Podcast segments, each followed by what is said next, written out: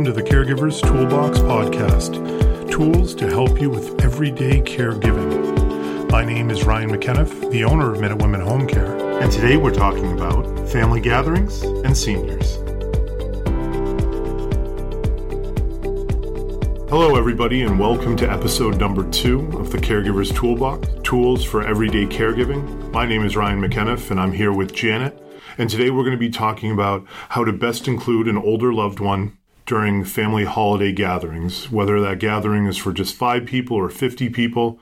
Everybody's trying to have great conversation, have great food, enjoy each other's company. And we want to make sure that you have a great plan to execute when you have an older adult that is going to be attending one of these family gatherings. So what's going on, Janet? How are you doing? I'm doing well. I'm I'm battening down the hatches and getting ready for the holidays myself, Ah. and uh, I'm looking forward to it. I think it'll be Excellent, excellent. Um, so we're going to start out with the first thing that I would imagine somebody needs to talk about, if you think chronologically throughout the day, is going to be the transportation and getting somebody prepared to to take the journey to uh, a loved one's house. Correct? Yes, I think that um, you know a lot of times there are many families where somebody in the family is going to go and pick up mom or dad or grandma or if you're lucky great grandma and bring her to the house, and you want to be um, prepared to make sure you have what you need once you get to the house and.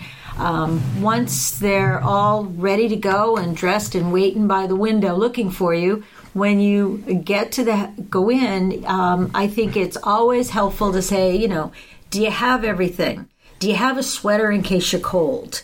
If um, ask them if there's any medications they have to take in the course of the day, and you want to make sure that you either have their pill box or you have the actual bottle, so you know what it is they're supposed to take, and any other things that they might need in the course of the day if it's someone that has trouble getting in and out of a car, um, sometimes you want two people to go along just to safely get them in and out.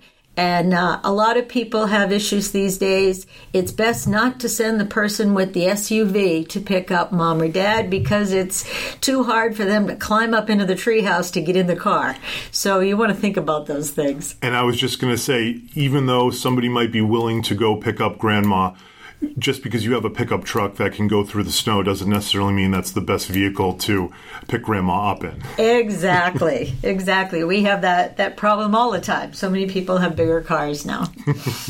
Well, I, uh, and I, one of the next steps that I think that's involved with this, after you can get, uh, you have an idea of how to get uh, grandma, great grandma, if you're lucky, like you said, to whoever's home is is dealing with safety in the home, right? Absolutely. So, so some of the basic things that when we're talking with a client, and these are just kind of the the bare minimums that we suggest when somebody's uh, getting older, is you get rid of a lot of the throw rugs in the house because that's a tripping hazard.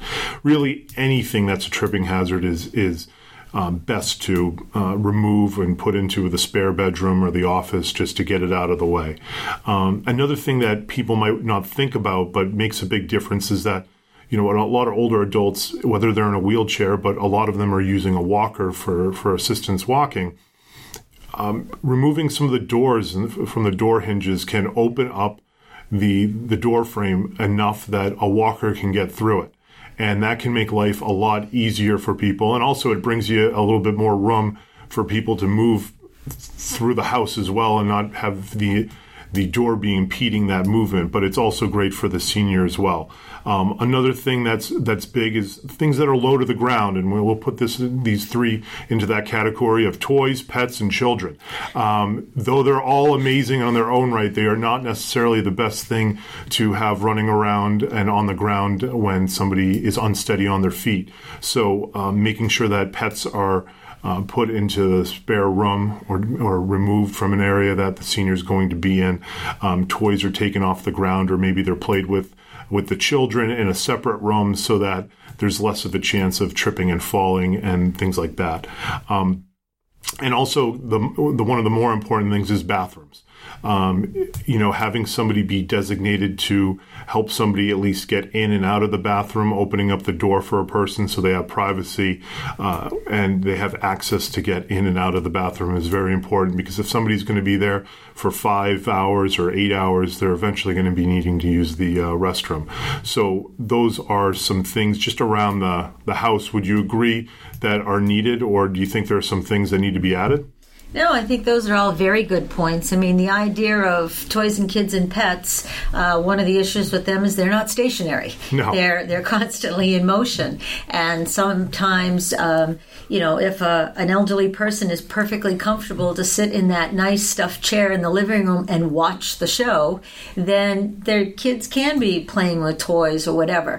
But I think it's good if ahead of time someone decides who's going to keep an eye on mom or who's going to keep an eye on dad and maybe even take turns you you or one of your kid older kids are there for a little while and then maybe your sister comes in or someone else and it's just a matter of letting them be letting them enjoy but keeping an eye on things absolutely and i'm not here to say that you're going to get the kids to stay in one room with all the toys for eight Never hours. gonna happen. No, but it's just being cognizant of trying to do your best in the situation and realizing that it might be an uphill hill challenge, but it's a worthy challenge to take on. Uh, so, so kind of the next step that we had decided was was social engagement, and, and can you expand on how to help out mom or dad with the social engagement aspect of these family gatherings? Yeah, I've found both through professional experience and personal experience that a number of elderly people have hearing issues. And people think that if you talk louder, it's going to help. And all it is really is more noise. In fact, oftentimes what people do when there's a lot of noise in a room is they shut their hearing aids off. So now they're hearing less than they otherwise would. So to be aware of that and the best thing you can do is make sure you have the person's attention and ask a simple question. Um, if there's kids running around and they're screaming and the hearing aid's not on, you want to be able to still make contact and let them enjoy themselves. Maybe you just touch mom on the shoulder or something and say, Isn't the tree nice? You have communication, they're not isolated, but uh, understand that a lot of noise is both. Um, it's hard to hear, they don't understand, and it's also sometimes painful and tiring. So that can be one of the bigger issues. Um, it's also easier if one or two people are having a conversation or visiting with them. Maybe grandma is sitting in a chair in the corner, but somebody's over there just just being with them, looking at the tree, talking to people, but not expecting her to be or him to be in the center of everything that's going on. Um, a lot of times, grandparents love to sit and just watch the kids with their toys, and they're in as much amazement because these toys didn't exist when they were little. So it can be fun for everyone. But it's kind of nice to have somebody that's the um, the team captain, so to speak, to help them enjoy the time. Yeah, it's. I think it's that balance of making sure somebody feels that they're not left out of the socialization, Absolutely. but also making sure that they are not over over.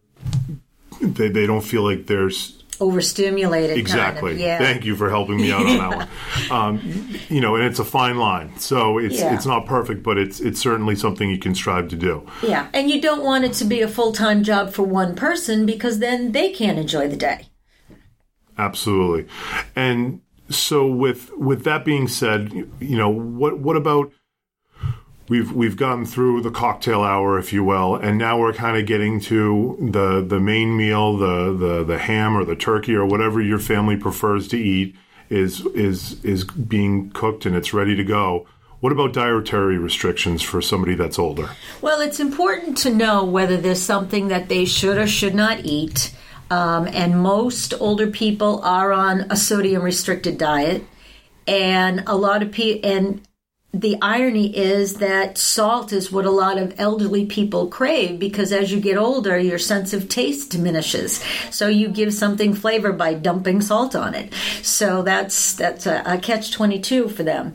But I think that for most people, they don't want to feel singled out. If um, if you're sitting there with a whole bunch of people and you're 85, you want to be just like everybody else, and you don't want someone treating you like a child in a high chair.